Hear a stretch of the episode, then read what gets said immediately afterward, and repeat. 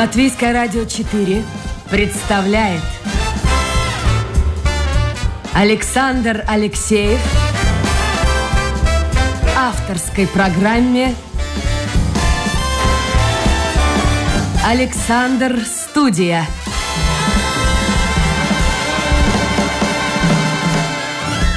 Здравствуйте, друзья. Утомленный холодом, отсутствием отопления, я решил сегодня отправиться во Францию, в Прованс. И сегодня мы гостим у Анны Гриневич, международного финансового консультанта. Анна, доброе утро. Доброе утро, Александр. Давайте вот э, мы начнем с чего? С погоды. У вас, у вас что на дворе? Какая погода? Ой, ну у нас пока еще лето, хотя вчера как раз наступила осень, да, по, наступил день осеннего равноденствия, по-хорошему по начинается осень, но у нас пока 25, солнышко, ну, бод, бодренький уже утро, вечер, а днем, конечно, прекрасно еще совершенно лето, инжир в саду, так что пока мы не мерзнем. Да, завидую я вам. У нас сейчас, вот у меня показывает, по крайней мере, мой аппарат плюс 5 градусов. Днем может быть Ой-ой-ой. немножко, да, да, да, ночью бывает и прохладнее. Вот, кстати, раз уж вы занимаетесь вопросами финансов, экономическими вопросами, давайте мы начнем с вопроса бытового, очень простого на первый взгляд, но он вот отличается в разных странах. Имеется в виду отопление. Вот о чем я хотел бы поговорить. Вы живете в Провансе, у вас свой дом, это отдельный разговор. А вот люди, которые живут в Марселе, Э, Париже, в других городах. Э, какова система? Все ли имеют возможность самостоятельно подключать отопление или есть такие варианты, которые остались еще от э, наследства Советского Союза, когда вот весь дом должен подключиться или, или не подключиться? Вот какова система у вас? Знаете, на самом деле во Франции, э, ну, может быть, в северных регионах, э, может быть, не так, я могу ошибаться, но основная часть Франции, тем более юг, здесь везде электрические батареи, соответственно, это электричество, и поэтому каждый волен выбирать сам, сколько он топит. Другой разговор, что это очень дорогое удовольствие. Поэтому э, здесь, в принципе, все привыкают жить зимой там, в температурах, ну, скажем, прохладнее обычного. То есть э, у меня, например, в спальне зимой, наверное, градусов 16 потому что я, ну, я привыкла к холоду, мне даже уже это нравится, но в зале там топим, конечно, там раз до 22. Вот, но это, э, причем это очень любопытное ощущение, потому что мы приехали из России, и когда мы разговариваем с кем-то, ну, вы-то привыкли к холоду. А вот ничего подобного. Мы как раз не привыкли к холоду, потому что у нас же система отопления водяного, да, которая не такое дорогое, и когда весь дом шарашит, там, понятно, в начале, вот, в демисезон, когда включили, не включили, еще непонятно, но когда включили, Обычно мы даже убавляли батареи, потому что было реально жарко. И дома все ходили достаточно легко одетыми, да, везде там топят. Какие прекрасные, топят, слушайте, топят. времена были, а?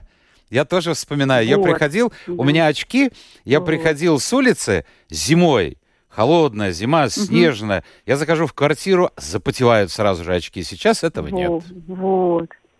Вот. А тут получается, что никогда этого не было, и а, везде холодно. То есть вот зимой ощущение, что ты просто мерзнешь везде, потому что в магазинах холодно, в музее холодно, в ресторанах холодно, дома холодно. Вот, кто-то топит, конечно, так прям вот по- по-русски, да, я думаю, мало кто. Вот, поэтому, ну, счета дорогие. Самые дорогие счета это газоэлектричество, причем, что э, в основном батареи именно электрические, а электричество, конечно, здесь дорогое.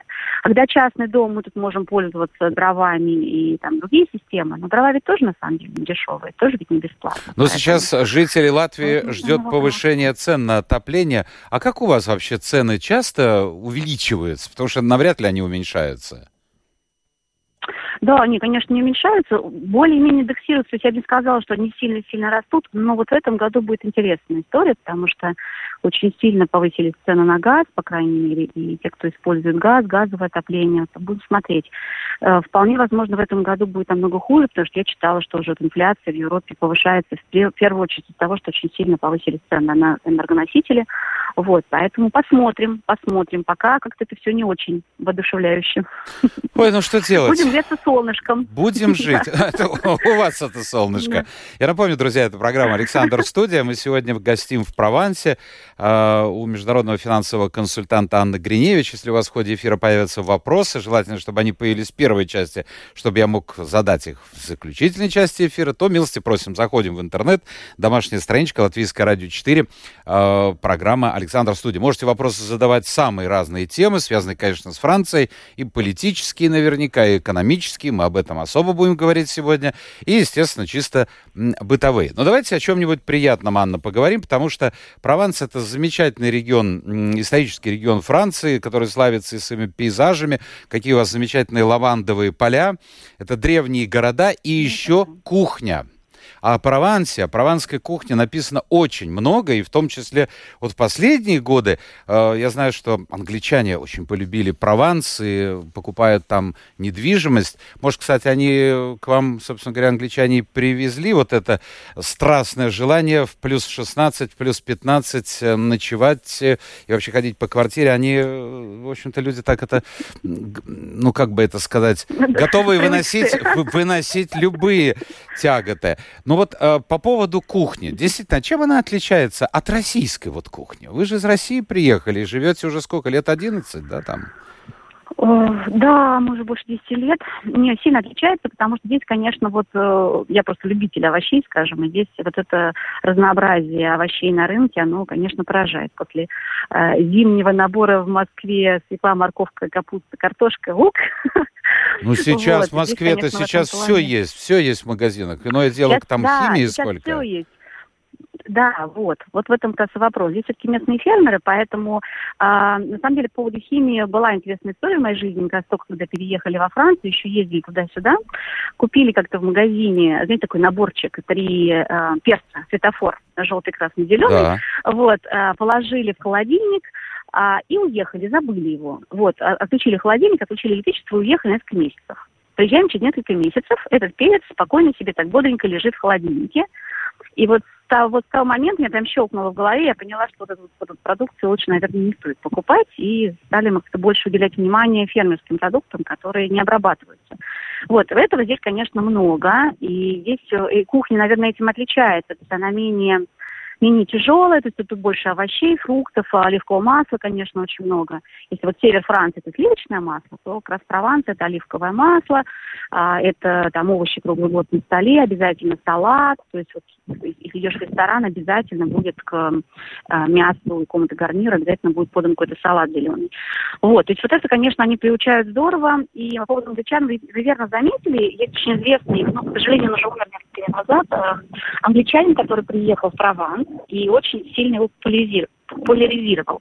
А, вы, выпустил очень много книг, Питер Мейл, может быть, вы его знаете, может быть, знают ваши слушатели. А, по его книгам даже есть фильмы. Очень известный фильм «Хороший год» на русском, «Good Year» на английском. А, посмотрите, очень классный, очень советую. Он такой атмосферный, как раз про Прованс. Вот. И он действительно очень-очень популяризировал вообще Провансы, вот этот образ жизни такой немножко uh, slow life, да, такой замедленный, когда летом всем все становится фиолетово под цвет лаванды. Вот, и все в таком каком-то расслабленном режиме, в принципе, все в течение всего года пребывают. Поэтому иногда это раздражает, касаемо такой обычной бытовой жизни, когда ты там можешь ждать а, нужного тебе человека, там, я не знаю, например, ремонтировать бассейн несколько недель. Вот. Но, с другой стороны, вот, наверное, отсутствие стрессов позволяет французам жить дольше. А самое любимое ваше блюдо? Ой, какой хороший вопрос, и сложный одновременно, потому что, наверное, у меня такого нет. Я много просто люблю всего разного. Поэтому, наверное, не скажу. А вы наверное, сами готовите? Кстати, салат. вы сами готовите или, или ходите в ресторанчики? Да, тоже хороший вопрос. Знаете, первое время ходили, потому что было интересно все попробовать. А потом как-то поняла, что дом даже вкуснее, и главное, что продукты были качественные, хорошие, да и быстрее приготовился на свой сад, сел спокойно на солнышко, поел. Поэтому нет, больше готовим теперь сами. Даже, кстати, привезли русские вещи, типа плова, то есть привезли большой казан, делаем плов. Зовем французов гостей, и они очень-очень-очень под впечатлением от нашего плова. Ну, хотя это, конечно, не русское совершенно блюдо, все-таки это, это Азия. Вот, ну, так, так же, как и шашлык. Шашлык уже стал латышским народным блюдом, Конечно, хотя да. тоже не латышское блюдо. Хорошо, но вот вы живете 10 с лишним лет во Франции. Объясните мне, пожалуйста, э, как вы человек, вот работавший в Москве, закончивший до этого магистратуру экономического факультета Московского университета. Как вы э, купили вот этот домик в Провансе? вообще, что это такое домик? Это какой он? Там два этажа, три этажа, один этаж? Как вы попали в Прованс? Потому что обычно люди, уезжающие за рубеж, стараются попасть в крупные города, ну, прежде всего, в столице. А вы в Провансе. Вы знаете, мы наоборот как раз из города уезжали, то есть нам очень устали мы от города, он очень вампирит, э, энергетически утомляет. И мы, раз искали, наоборот, не крупный город, и искали такое место, где есть, э, с одной стороны, природа и спокойствие, с другой стороны, все-таки есть инфраструктура, потому что это тоже важно. У нас есть дети, которые которым нужно хорошее образование, там все равно нужны какие-то доктора, врачи, там, да, хочется немножко культурной жизни. Вот. И вот это вот этим местом оказался Эксан-Прованс, потому что город небольшой, компактный, и здесь есть все. Вот. Касаемо, почему еще переехали, наверное, потому что хотелось а, немножко другой жизни, чтобы дети увидели немножко другую жизнь, потому что когда мы уезжали, ребенку было 12 лет, и он говорил в то время, что ну вот, мама, вот у кого-то телефон круче, чем у меня, они все начинали уже в этом возрасте мерить, мериться там какое-то там богатство, не богатство, не знаю чем. Вот. И когда мы приехали сюда, буквально вот через месяц у ребенка совершенно изменилось ощущение от жизни. Он сказал, мама, мне нужен хороший футбольный мяч, теннисная ракетка и самый простой телефон, чтобы везде падал, не ломал. Слушайте, я не верю, что вот. во Франции нет вот этого да. стремления купить крутой телефон, мобильный, компьютер. Действительно этого нет?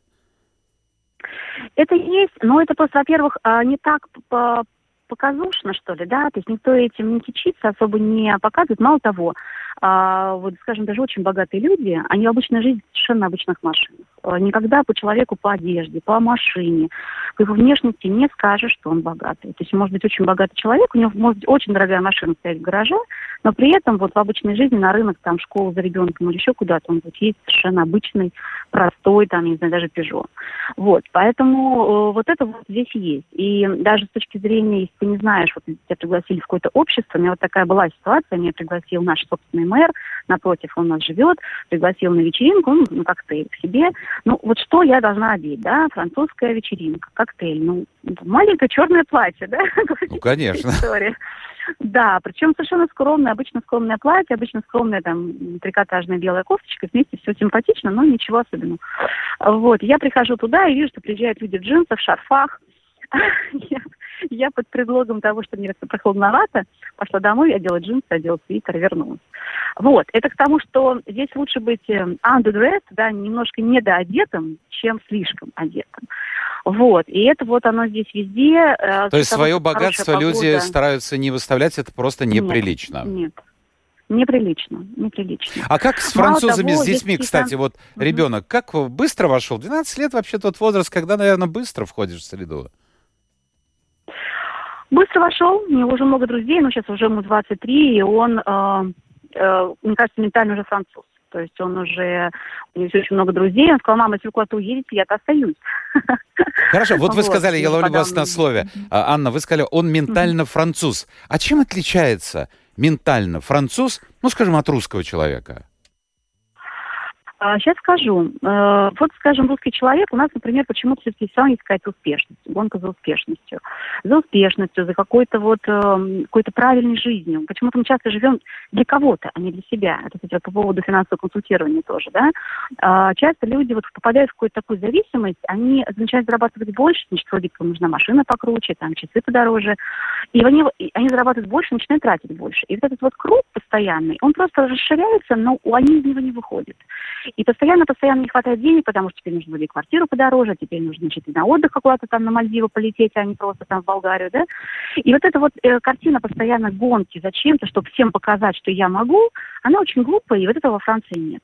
То есть вот я смотрю просто по друзьям э, своего собственного сына, они все пошли учиться туда, куда вот им захотелось. То есть у него есть друзей есть и сантехники, и строители, и э, очень интересная профессия. Допустим, один из друзей пошел учиться на человека, который проводит аукционы э, там, да, антиквариата. То есть mm-hmm. как бы, взял 18 лет, уже вот взял и придумал эту идею. То есть она даже вот в голове просто так ее нет.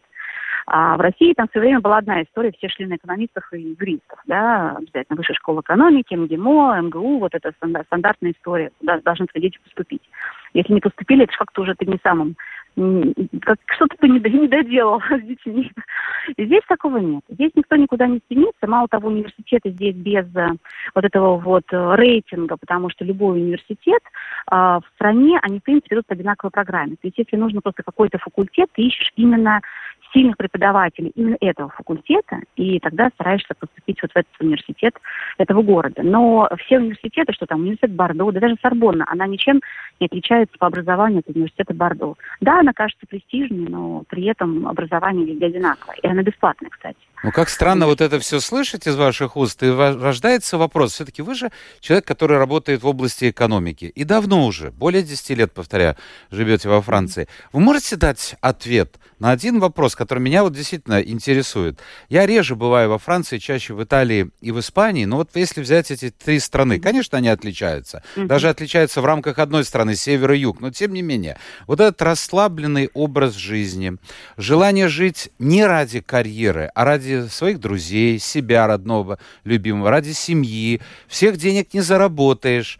А, Все это с одной стороны, а с другой стороны, это суперэкономика в одной, и в другой, и в третьей стране. Как это все, на ваш взгляд, соединяется? Ой, насчет социоэкономики не знаю, потому что сейчас, конечно, что в Испании, что в Италии сложновато, да во Франции тоже непросто. Э, я сама Ну а где просто? Сейчас везде почему? проблемы. Ну да, это, это правда, да, это правда, везде проблемы. Сама иногда удивляюсь, почему дороги ровные, да, почему все дома работают и почему все это идет, учитывая этот вот неспешный образ жизни. Сложно сказать. Наверное,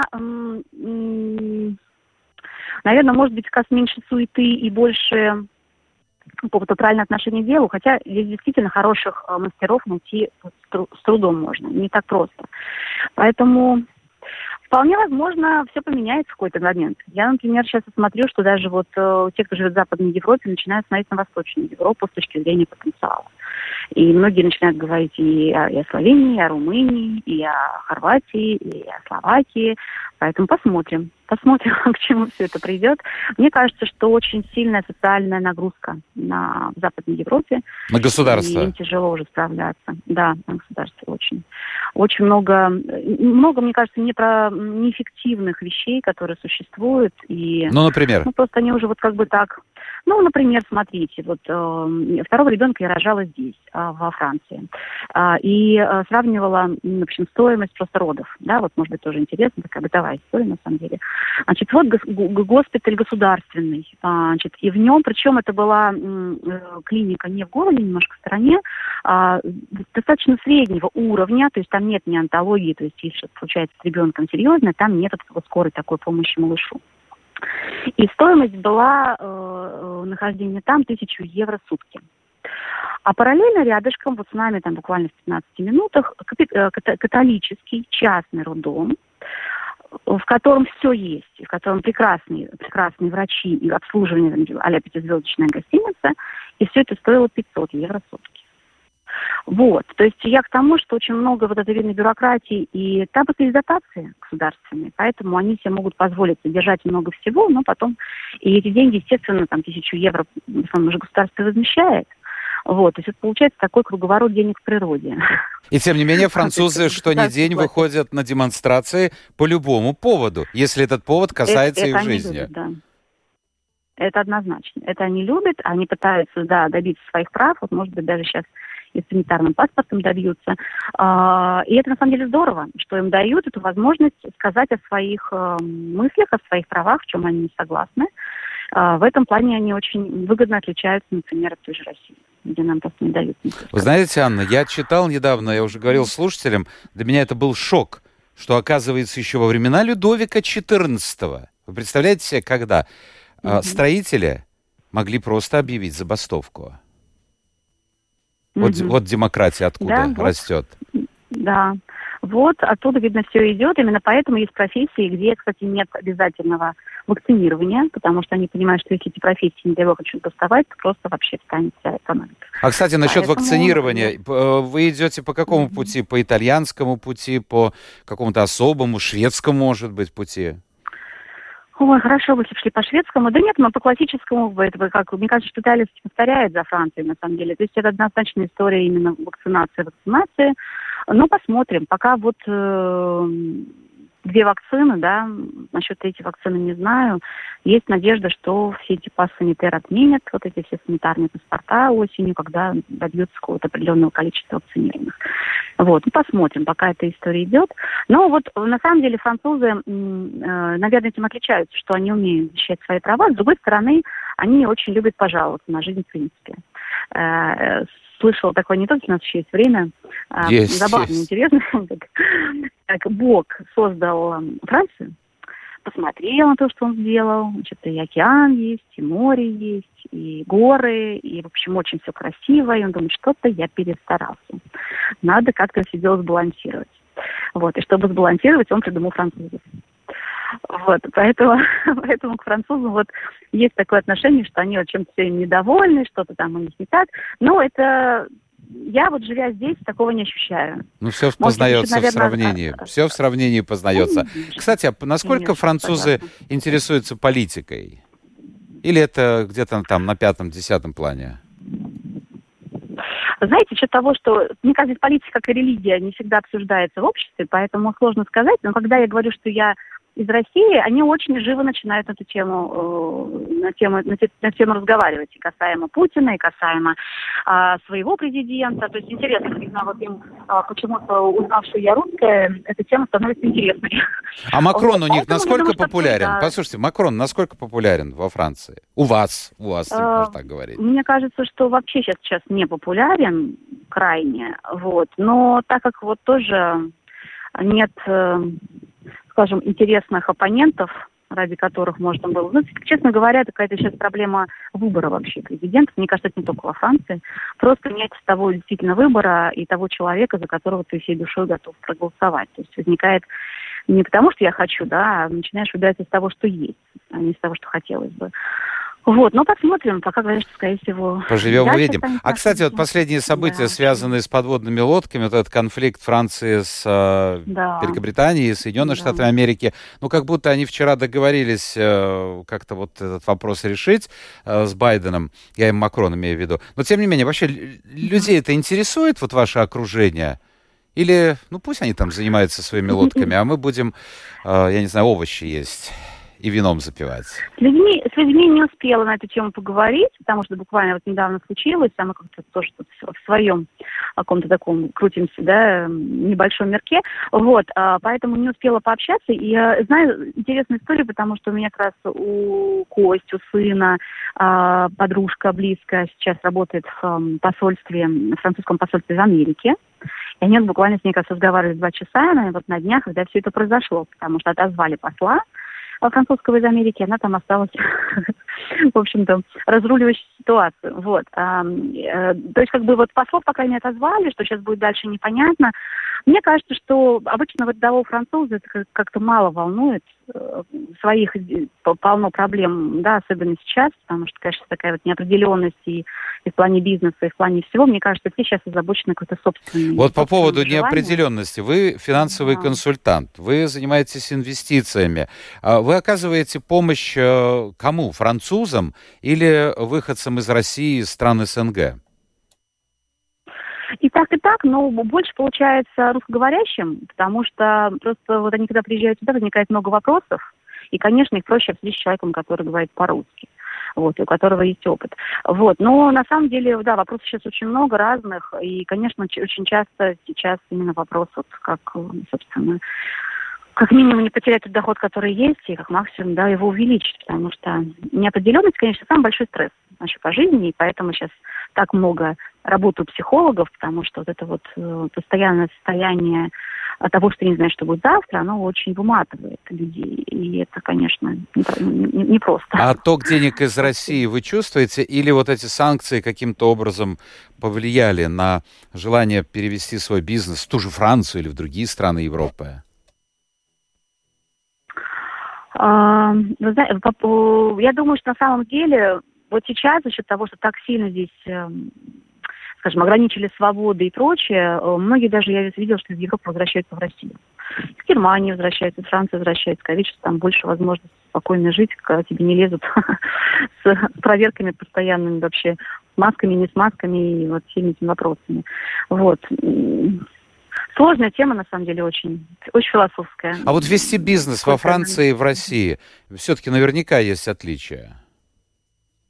Конечно, конечно. Я думаю, что во Франции все-таки это более, ну, скажем так, безопаснее во всех случаях в отношении того, что ты у тебя есть, э, да, налоги, они высокие, есть бюрократия, но ты понимаешь, по каким правилам ты играешь.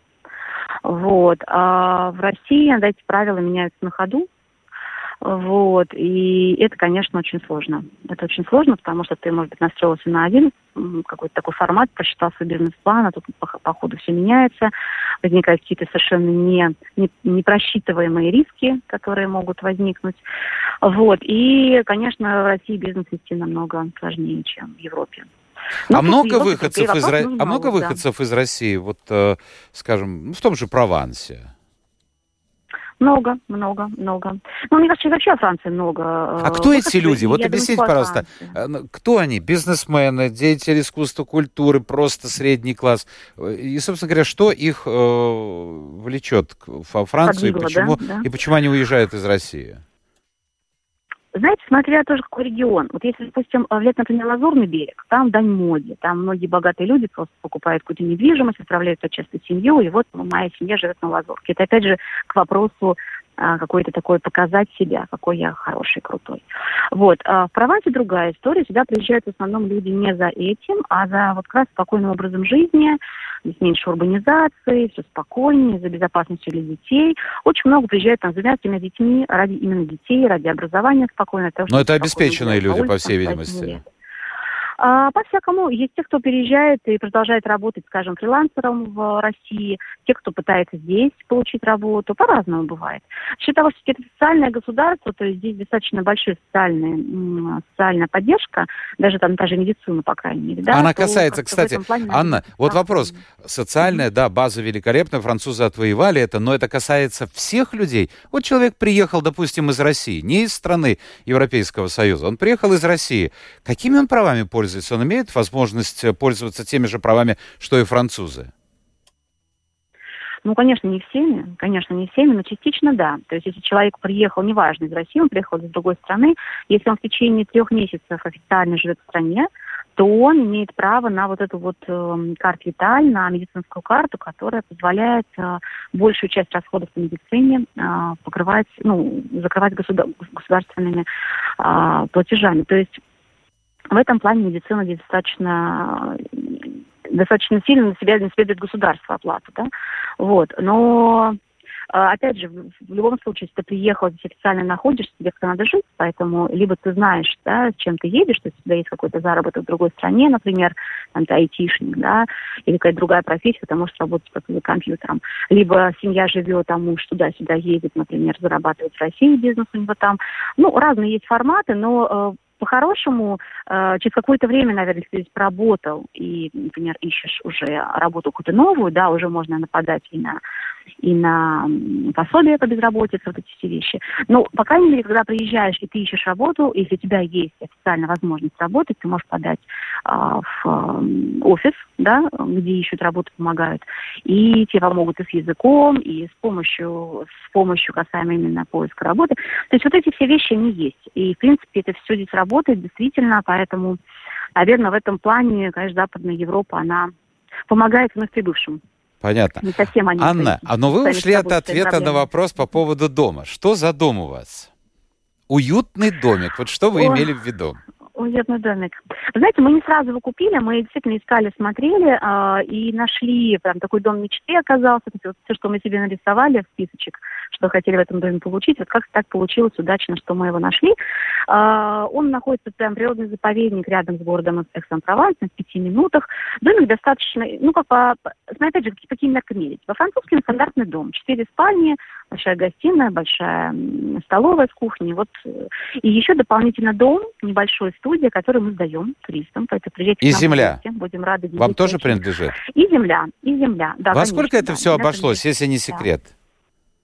Ну, хотя бы... Ну, вот в Провансе дома, э, в Провансе, да, как вилку сказать, до, можно купить, наверное, дома там от 500-600 тысяч. Ну, такие достаточно простые дома, в, ну, то есть, скажем, э, в которой что-то надо будет либо доделывать, либо мало ли земли, либо место не очень выгодное с точки зрения, да, вот location именно. А если что-то интересное, то это там 1700-800, ну, это от 2-3 миллионов могут доходить а, дома. Ну, может, конечно, люди, больше, приехавшие из-за рубежа, имеют возможность получить кредит? Если они докажут, что у них есть э, да, такие устойчивые доходы, то да то да, можно. Хорошо. И последний вопрос мой, потому что очень много вопросов слушателей. Скажите, пожалуйста, вы человек, который всю жизнь учится, закончили МГУ, магистратуру, закончили школу в Швейцарии по гостич... гостиничному бизнесу, э, курс в лондонской бизнес-школе по инвестициям. Сейчас готовитесь защищать экзамен в Лондоне. А ваша цель? А мне жизни. нравится учиться. Ну, потому что цель жизни, да. а, ой, получить, получить от нее по максимуму.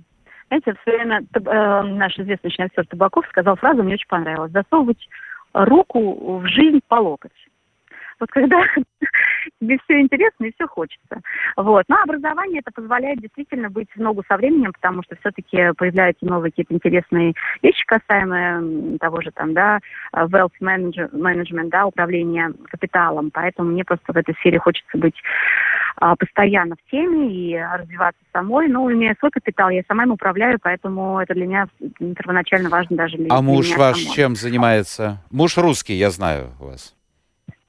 Да, да, муж русский, у него э, компания, связанная с э, инженерными системами, умные дома, вот все, что касается... Э, Но вот, там вот во Франции, вещей. во Франции. А, нет, в свое время он это делал в Москве, в России, угу. и у него до сих пор там бизнес, потому что здесь эта тема менее развита. Опять же, вот, наверное, потому что французы, они любят, чтобы все было спокойно, просто и не наворочено. Ой, как я а, тоже люблю. Спокойно, домах. просто не наворочено. Э, давайте переходим к вопросам. Э, мало времени остается. Игорь пишет, богатые россияне везут свои деньги в основном в Англию, а, а почему во Францию не хотят или не так много везут? Из-за высоких налогов. Это правильно? Согласны вы с ним? А, да, все правильно. То есть на самом деле в Англии пока э, первые пять лет, когда приезжаешь в Англию, все доходы, которые у тебя были получены вне пределов Англии, не облагаются налогом. Вот, поэтому человек, который зарабатывает в других местах не в Англии, ну, практически не платит налогов, получается. Вот, во Франции другая система. Во Франции есть налог на богатство, который тоже пять первые лет э, вновь приехавший человек не платит. Но параллельно те доходы, которые есть, э, да, они облагаются налогом. Поэтому в этом плане, конечно, Франция менее интересная, это, это однозначно. Но вы уже ответили на вопросы. Следующий по поводу налоговой политики. Э, так, еще один вопрос. Когда в Латвии были в ходу латы, ну, у нас была своя валюта латы, может быть, знаете, все нам говорили, что mm-hmm, нужно перейти конечно. на евро и будет стабильность. Но оказалось, и евро подвержен инфляции. Почему в Европе не удается удержать евро стабильным? Не хватает ума, либо какие-то другие причины? спрашивает слушатель. О, ну здесь причин много, потому что, конечно, это экономика, и, ну, вот очень сложно вообще, на самом деле, стабильность удержать, когда это не одна страна, это много стран, все совершенно с разным уровнем э, экономики. Ну, а сейчас э, инфляция – это вообще вопрос номер один не только в Европе, везде. И в, и, в, и в Америке, и в Азии, везде. Почему? Потому что пошло резкое восстановление экономики, да, после того, что мы все сидели закрытыми, и резко стало не хватать всего, металлов, эм, перевозки до сих пор очень дорогие, очень сложные, с логистикой нарушены очень сильно цепочки логистики, и поэтому, э, в принципе, продукция, которая идет, она стала дороже. Много где-то в Китае, а в Китае рабочая сила тоже стала дороже, плюс перевозки стали значительно дороже. И вот это все, оно просто, ну, как бы поднимает цены на все. И эта проблема, конечно, сейчас везде. Не только в Европе. То есть инфляция – это проблема номер один мира. И на самом деле я думаю, что это повлечет за собой повышение банковских ставок. Вот, и к вопросам там, о ипотеке, которая станет дороже, и вопросу о депозитах, которые станут более интересными. Ну, то есть стабильности той, которая существует в тоталитарных режимах, где просто устанавливается курс, скажем, там, я не знаю, северокорейской э, валюты по отношению к доллару, и вот он, неважно, что происходит в мире, а он будет вот таким. Такого просто не существует в открытой экономике. Вопросы да, совершенно да, из другой сферы. Mm-hmm. Алла видела, наверное, по телевизору, что сейчас закрыли такой проект болгарского художника Ивашева, а, закрыли Триумфальную арку в Париже, и она спрашивает, а зачем во Франции на известной сцене надевают целлофановые пакеты? Но не только во Франции, это проект международный, в, в том же Берлине Рейхстаг закрывался. не понимаю до конца. Ну, это ну, современное, современное такой... искусство. Да. Почему да, русские да, люди, да. Маша пишет, почему русские люди бегут на Запад, на все готовое? Ой, мне кажется, насчет готового на все готово это не совсем верно, потому что ничего готового здесь нет, и надо заново жизнь строить. И на самом деле очень многие русские едут сюда с дауншифтингом, то есть они готовы ехать, зная точно, что они будут здесь э, не иметь той позиции, которую они имели в России. Да, но они едут зачем-то, вот вопрос. Едут. Зачем-то едут? А, едут за, вот, наверное, каким-то, за каким-то, наверное, качеством жизни. А в какой-то момент, наверное, человек начинает понимать, что ему важно качество жизни. Важно дышать воздухом, важно гулять, важно видеть своих детей, а не в пробке торчать э, после работы, там, два часа добираясь домой. А, вот у меня, допустим, близкая подружка, она была топ-менеджером аэрофлота, уехала сюда, сейчас шьет платье, сидит дома, и, в принципе, ее это устраивает. И счастлива. То есть э, человек и счастлива. Да, и не хочет вращаться. Послушайте, Анна, еще да. один вопрос супер. Какие шансы у красоток удачно устроиться во Франции? Имеет ли значение женская красота для удачного переселения на Запад? Я думаю, что да. Ну, в том плане, что, в принципе, это дело даже не только в красоте. Мне кажется, что а, женщины Восточной Европы, там, России, Латвии, там, а, а там Польши, да, Словении, там даже, они больше нацелены на семью. У них нет вот этого вот французского отношения к тому, что каждый за себя. И вот все-таки такое отношение вот какой-то целостной правильной семьи, оно в наших э, в Восточной Европе более развито. Поэтому русская женщина, там, не знаю, латвийская женщина, там, польская женщина, воспринимается немножко по-другому. Во-первых, они сильно более красивые, это правда. Вот. А во-вторых, эм, они, они готовы действительно очень много времени и силы посвятить своей семье, отдать там, да, это много времени. Французская женщина не готова. Она готова работать, а все, а все э, бытовые вопросы делятся на двоих. Ну да, но у нас сейчас тоже так постепенно ага. происходит. Последний вопрос, но это вопрос, на который можно целую передачу посвятить. А, может быть, вы скажете, где найти информацию Игорю? Он спрашивает, сколько стоит земля во Франции в разных районах под строительство собственного дома. Где вот такую информацию получить? А, вы знаете, это сложная информация, потому что каждая коммуна она отдельно продает свою землю, и у каждой коммуны а, свои цены, в зависимости от того, где эта коммуна находится, какие у нее условия и прочее. Поэтому вот так просто найти землю и купить, это, наверное, сложно. Надо просто ехать во Францию, вначале, мой совет, попутешествовать, посмотреть, где вам нравится, что вам нравится, и вот уже в этих коммунах смотреть, изучать, обратиться к агентам недвижимости, которые подскажут, потому что это очень-очень разные цены. Причем, на самом деле, цены на землю могут быть значительно дороже, чем купить, например, уже готовый кусок земли с каким-то старым домом домом и восстановить его или, например, построить новый. Поэтому земля э, иногда не самое хорошее положение. Может быть, интереснее купить что-то под реставрацию или каким-то домом, который можно довести Но не в Париже, где а, цены вот. совершенно сумасшедшие. Ой, да-да, на самом деле на Лазурном берегу и... А, Лазурный берег, я забыл еще, да. Анна Гриневич, да, да, да, международный финансовый консультант из Прованса из Франции была сегодня гостьей программы Александр Судью. Сразу теплее стало. Вот поговорил с вами. Я думаю, и слушателям. Тут Фания пишет, что наконец начали топить. Счастливый человек. Дважды теплее ей стало. Анна, спасибо вам. Спасибо за участие в эфире. Грейтесь э, на солнышке. Плюс 25 в Провансе, плюс 5 было в Риге в начале программы. Это программа Александр Студия. Продюсер Людмила Вавинска. Встречаемся завтра. Новый эфир, новые гости. Ну а сейчас отдыхайте, как можете. Пока.